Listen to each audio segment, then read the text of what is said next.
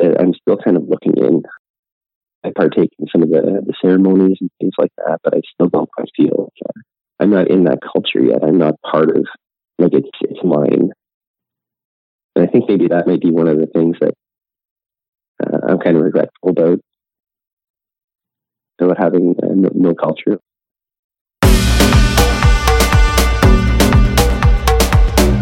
Indigenous perspectives. Indigenous perspectives.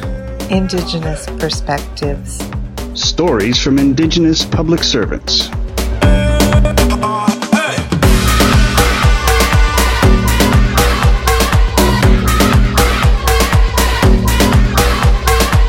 Kansai. This is Indigenous Perspectives, a program where we hope to explore the experiences and perspectives of Indigenous public servants, what reconciliation means to them, and what it can be for Canada.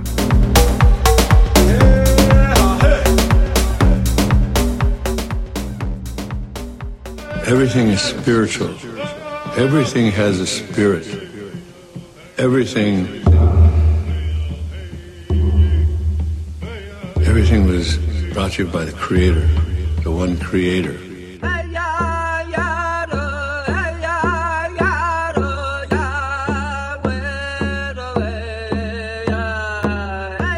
One regret I have in life is that I'm constrained by the English language. For all of its benefits, it has limits.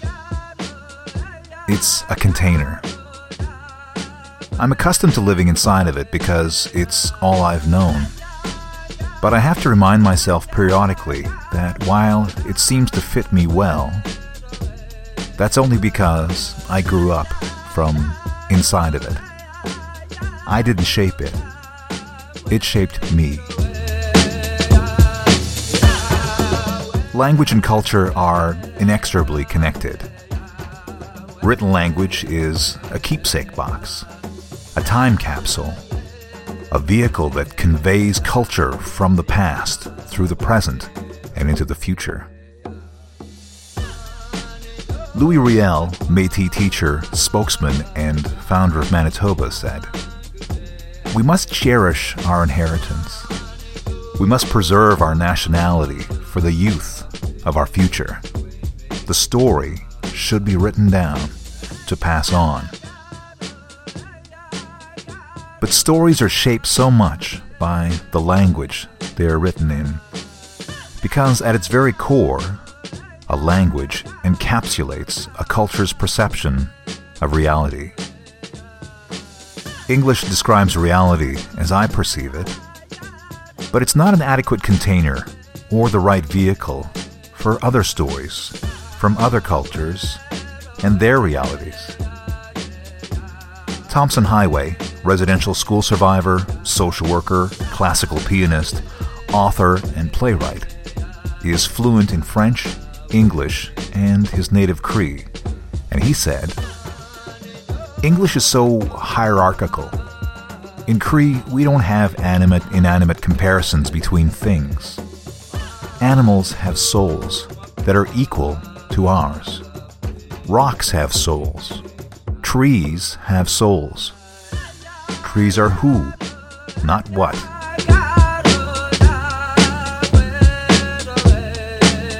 That's profound revelation. And that's why taking away indigenous languages was so profoundly cruel.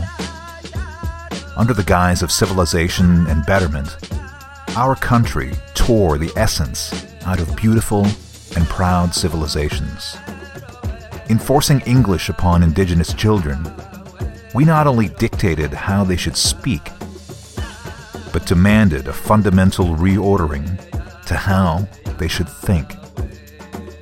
A new worldview which reflected a foreigner's perception of their world. We took children with cultures that were too complex and too vast and too subtle to fit into the crude container that is the English language. And then were angered when they didn't fit comfortably inside of it. But it's not too late to reclaim that heritage, embrace traditional languages, expand our thought and expression, restore the perception of reality, of equality, of interconnectedness and interdependence, the wisdom of thinking, which could have prevented the environmental calamity that we're faced with today.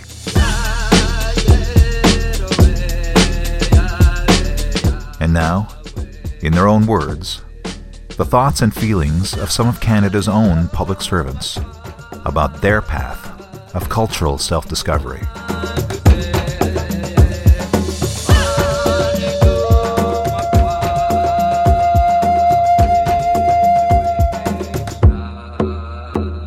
Tell me a little bit more about your journey in, in understanding your background, your ancestors, and what you've learned and what you hope to learn.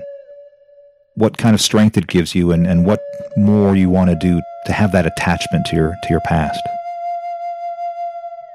I always knew that uh, that I had a grandmother on my father's side or a great grandmother on my father's side whose last name was Arcou, who was a native and I knew on my mother's side simply because of how they how they looked. but um, I really never had any any real knowledge besides that. And uh, recently, my uncle was able to look into it a bit further and found proof that were linked to the family that signed the um, Treaty of Sovereignty. And interestingly enough, um, the woman in question, that's uh, my great great great great great grandmother, married a French loyalist who was a t- descendant of the King of France. So I thought that was really, you know, an exciting little tidbit of information. But the most important part for me in terms of my knowledge is not necessarily knowledge of my own history, but knowledge of the social injustice that we're trying to repair as a country and seeing that a little bit more closely and a little bit more clearly, that is what is invigorating me to continue to deepen my my research on it all and my and to deepen my resolve to be part of the solution.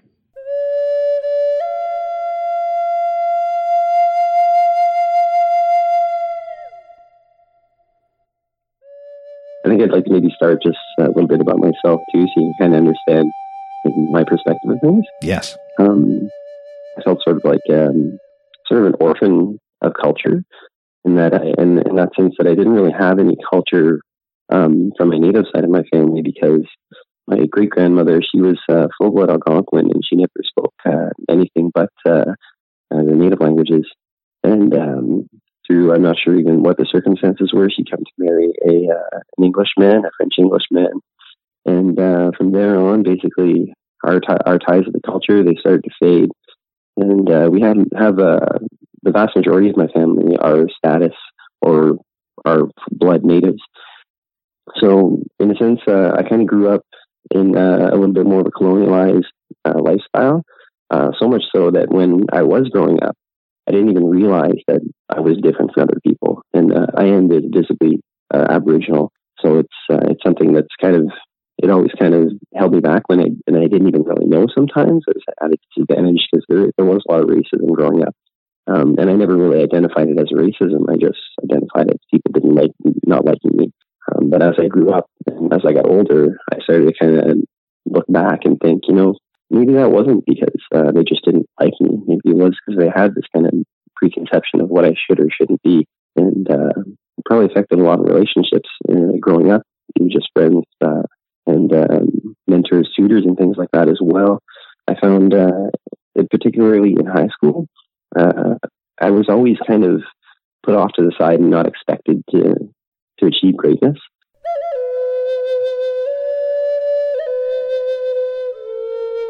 What can you tell me about the difference between people that have grown up understanding who they are and what their culture is versus people that it, it's a recent thing that they're that they've discovered about themselves, and they're still in the midst of this learning, this journey of of discovering their culture, which they haven't been connected to for most of their lives. Well, that was part of me because I lived near. At the time, they were called reserves. I detest the word. Um, I call them community, but I always played with the kids. I even spoke Saulteaux as a child. I went to church with them. I sang the hymns. I went to the powwows. I went to the celebrations. They would come to visit our house, but they were still les Indiens. And we never, in our family, we never acknowledged that we were Métis. But you know, I knew from my dad, but nobody else never really talked about it in our family. And that's the sad part, you know, when you have to start learning who you are. When you could have, and that's part of the reconciliation process. We need to reconcile with us as to who we are internally and externally. It's it's hard work, but it's so wonderful when you discover it. It's like it's like winning a lottery. And it's very important for you as an individual to keep going to do wonderful things. And it doesn't have to be uh, becoming an executive director. It doesn't have to be having a bigger house or a bigger car, but it has to do with being you and being really knowing in your heart of hearts who you are and being happy with that.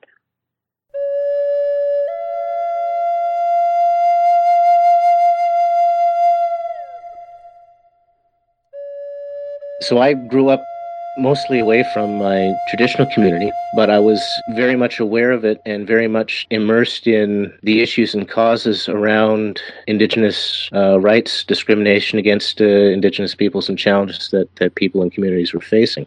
My mother was uh, very active in human rights causes, anti discrimination causes in the city of Montreal as I was growing up. She actually worked at the Native Friendship Center in Montreal uh, at one point when I was very young. And later on, she got involved as a researcher on the Royal Commission on Aboriginal Peoples. And this is now the early 90s, and I'm in high school. And when I hit university and was trying to decide what to do, one of the things I ended up picking up was the report of the Royal Commission. I was able to learn a lot about uh, the history from that, the, the Canada's history, from just having access to that, and it became a catalyst for bringing a lot of interests together in terms of family and history, and again, just what uh, my vocation was going to be.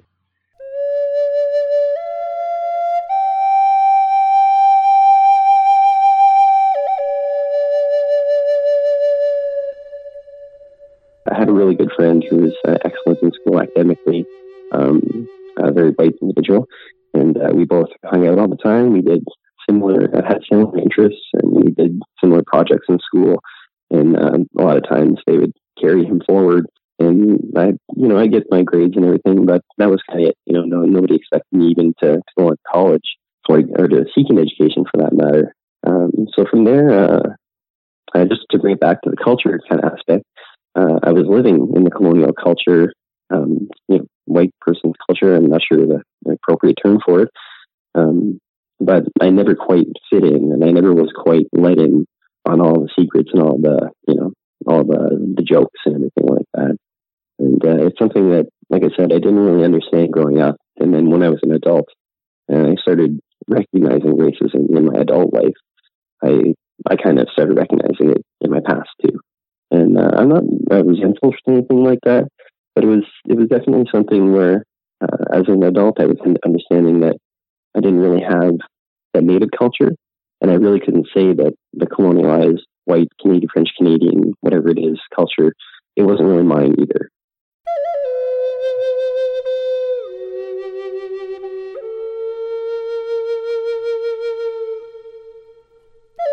This is a healing journey of a broken nation, and it's my healing journey.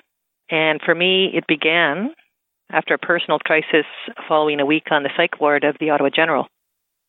When I was there, my husband brought me a gift, a necklace, and he told me he had bought it from a vendor on the Sparks Street Mall. He was really afraid, and he had told the man that, you know, his wife was in the hospital and he wanted to bring her a gift. And the man suggested a necklace with the wooden beads and a healing bear. He brought it to me, and I wore it constantly. When I returned to my job in the private sector, after three months of sick leave for mental depression. I was met at the door with a pink slip. On one level, I knew it was a blessing, but on another, my ego was insulted and I was very angry. That November, I began working as a casual at Indian and Northern Affairs Canada. Prior to that, I hadn't worked in the government. I arrived the day the department was readying itself to accept the report of the Royal Commission on Aboriginal Peoples. Uh, I was pre- preparing the communications materials, binders and binders of Q's and A's, key messages, with responses to questions about how it res- would respond to the 440 recommendations. Within a week of arriving at INAC, I discovered the Kumik, and it made my heart sing. I remember going home and telling my husband all about it. A traditional lodge right in the midst of the government offices. It was like a sanctuary for me, a sacred space where I felt at home with the grandfathers and the trees around me holding me. I described the lodge to my husband in detail and told him it was called the Kumik. As I said that word, he spun around, looked at me quizzically, and asked me to repeat the word. Kumik, I said, K U M I K. There was silence, and then he said, You know that necklace I gave to you when you were in the hospital? And I nodded. And he said, The man who sold it to me said you had to find the Kumik. I had no idea what he was talking about, but when you said that word, I remembered. It was at that moment, after he shared that information, that I knew my healing journey had begun.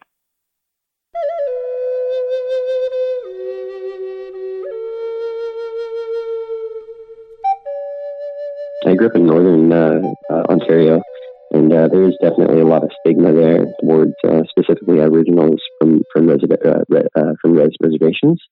And if even if you're not from the reservation, you know there's a stigma that follows you around. And growing up, I had a few other Aboriginal friends as well, and they were kind of cut off from the, the original cultures also, and they kind of embraced the colonialized way and being Aboriginal themselves, visibly and culturally, maybe not attached to it, they themselves would express kind of racism, like uh, self, like inward towards their own people. It was really kind of confusing growing up, and I and I kind of grew up in a really idealist way. I had a I had a pretty good life growing up, to be honest. I weren't well off by any means, but we had uh, you know we had the basics for growing up as an '80s kid, and I really liked things like Star Trek and a lot of idealist kind of media. So growing up, I thought that the future was going to be like Star Trek, that everybody was going to be multicultural and that, that race wouldn't matter. And uh, you know, it's it's really not not really not the way it is. And uh, nice dream and everything, but it definitely prefaced me for a lot of, uh, I guess maybe I wouldn't say disappointment, but uh, just kind of confusion with, with how other people thought. Uh, even things like the politics of things like left and right uh, it wasn't until my late 20s, almost 30s, before I even understood what far left and far right uh, views were. I always thought everybody was a, you know, a really positive thinking mind and accepting and tolerant, but it, uh, it was something that kind of, you know, you grow up, you get, you get out of that nowadays. Nowadays, I, I can't say that I've ever experienced any real racism besides maybe a few like preconceptions from employers of the employers when I first moved to Ottawa generally didn't expect me to be a thinking person. They expected me to just be a manual labor and do not have anything to offer beyond that. And uh, I always, I, I kind of surprised a lot of people, but even if I did show a really good, strong foot forward, uh, I think the preconceptions still held me back. And, uh, and it was actually one of the reasons why I decided to go to school, get an education, because I knew that no matter what I did, if I was in the manual labor or service industry or customer service or whatever it was, I was always going to be kept down on the on the floor level, the, the ground level, and then you're going to go up the, the chain very far.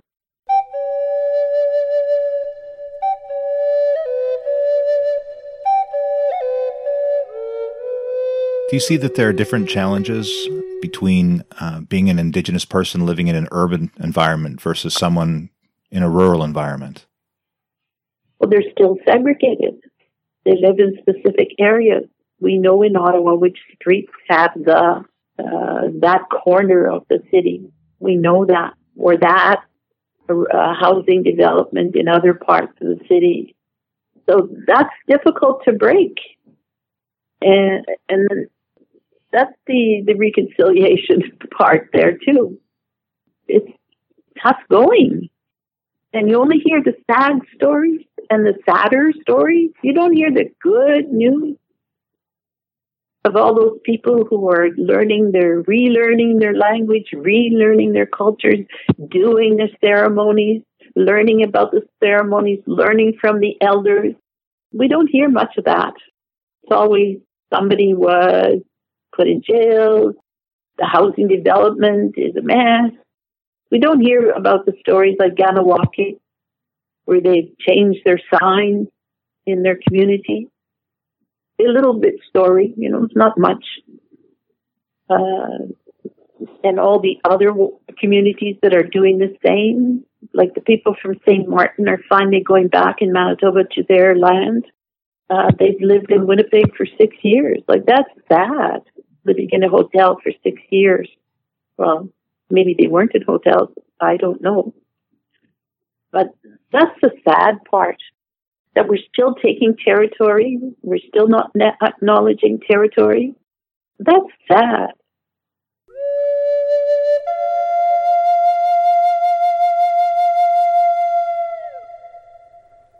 While at INAC, I spent many lunch hours in the Kumik, listening to the teachings of the elders, listening and learning.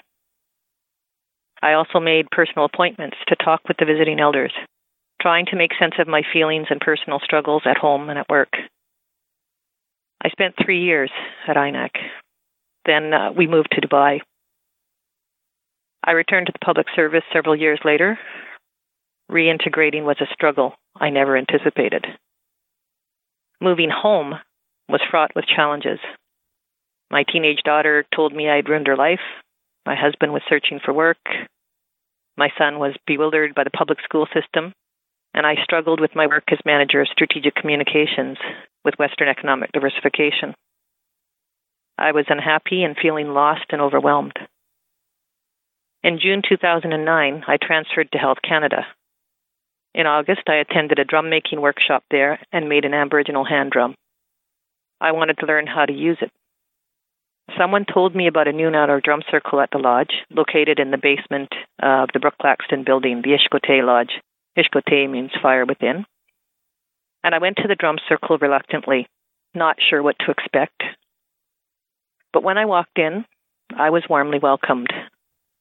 It was like coming home, and I became a regular, cherishing the opportunity to drum and sing in that sacred space, learning the songs, and healing. The more I drummed, the better I felt. I drummed at noon on Thursdays and Monday evenings after work. My drum sisters became my friends and support network. Like at INAC, I began spending noon hours at the lodge, listening to the elders, listening and learning. And I sought their counsel and support with my struggles. The more I learned, the more curious I became. I remember one noon hour when grandmother Malihatqua from British Columbia drummed and sang. As she sang, I could feel myself flying. I was on the back of an eagle, and I could feel the softness of the down of its neck between my fingers. When she finished and explained it was an eagle song, the tears flowed. How had I known that, I wondered. Sharing what I experienced with those in the lodge was transformational for me. As I described what I had experienced, tears of joy flowed down my face.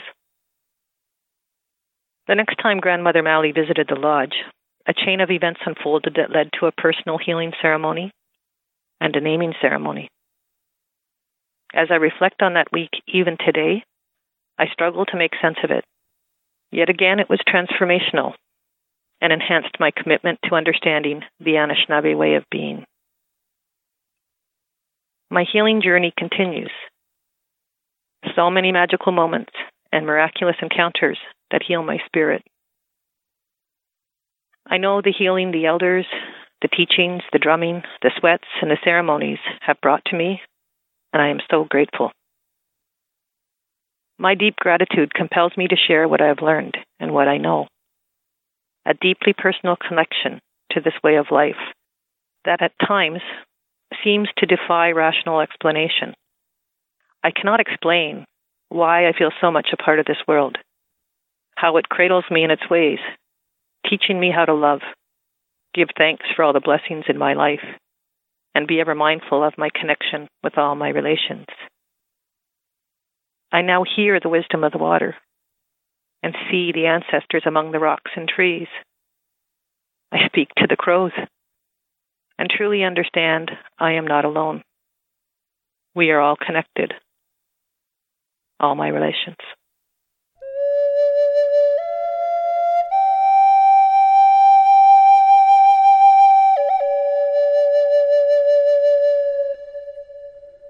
I'm in a really happy place in my life right now. I'm, I'm pretty, uh, I'm, I'm rediscovering my culture.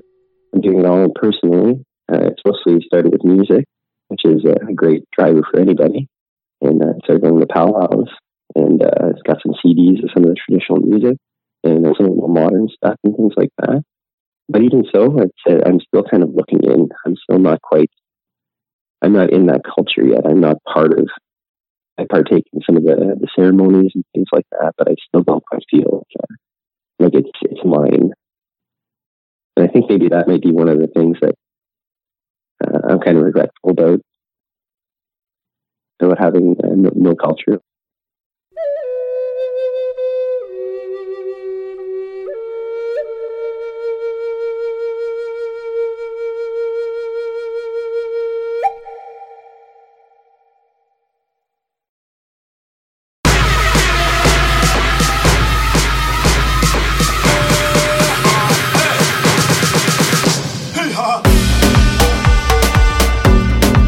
Indigenous Perspectives Stories from Indigenous Public Servants is a production of Employment and Social Development Canada.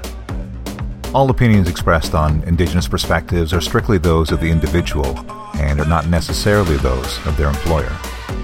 Public servants featured in this episode were Fanny Bernard, Janice Edgar, Jeanette Fraser, Ryan Jador, and Daniel Jete.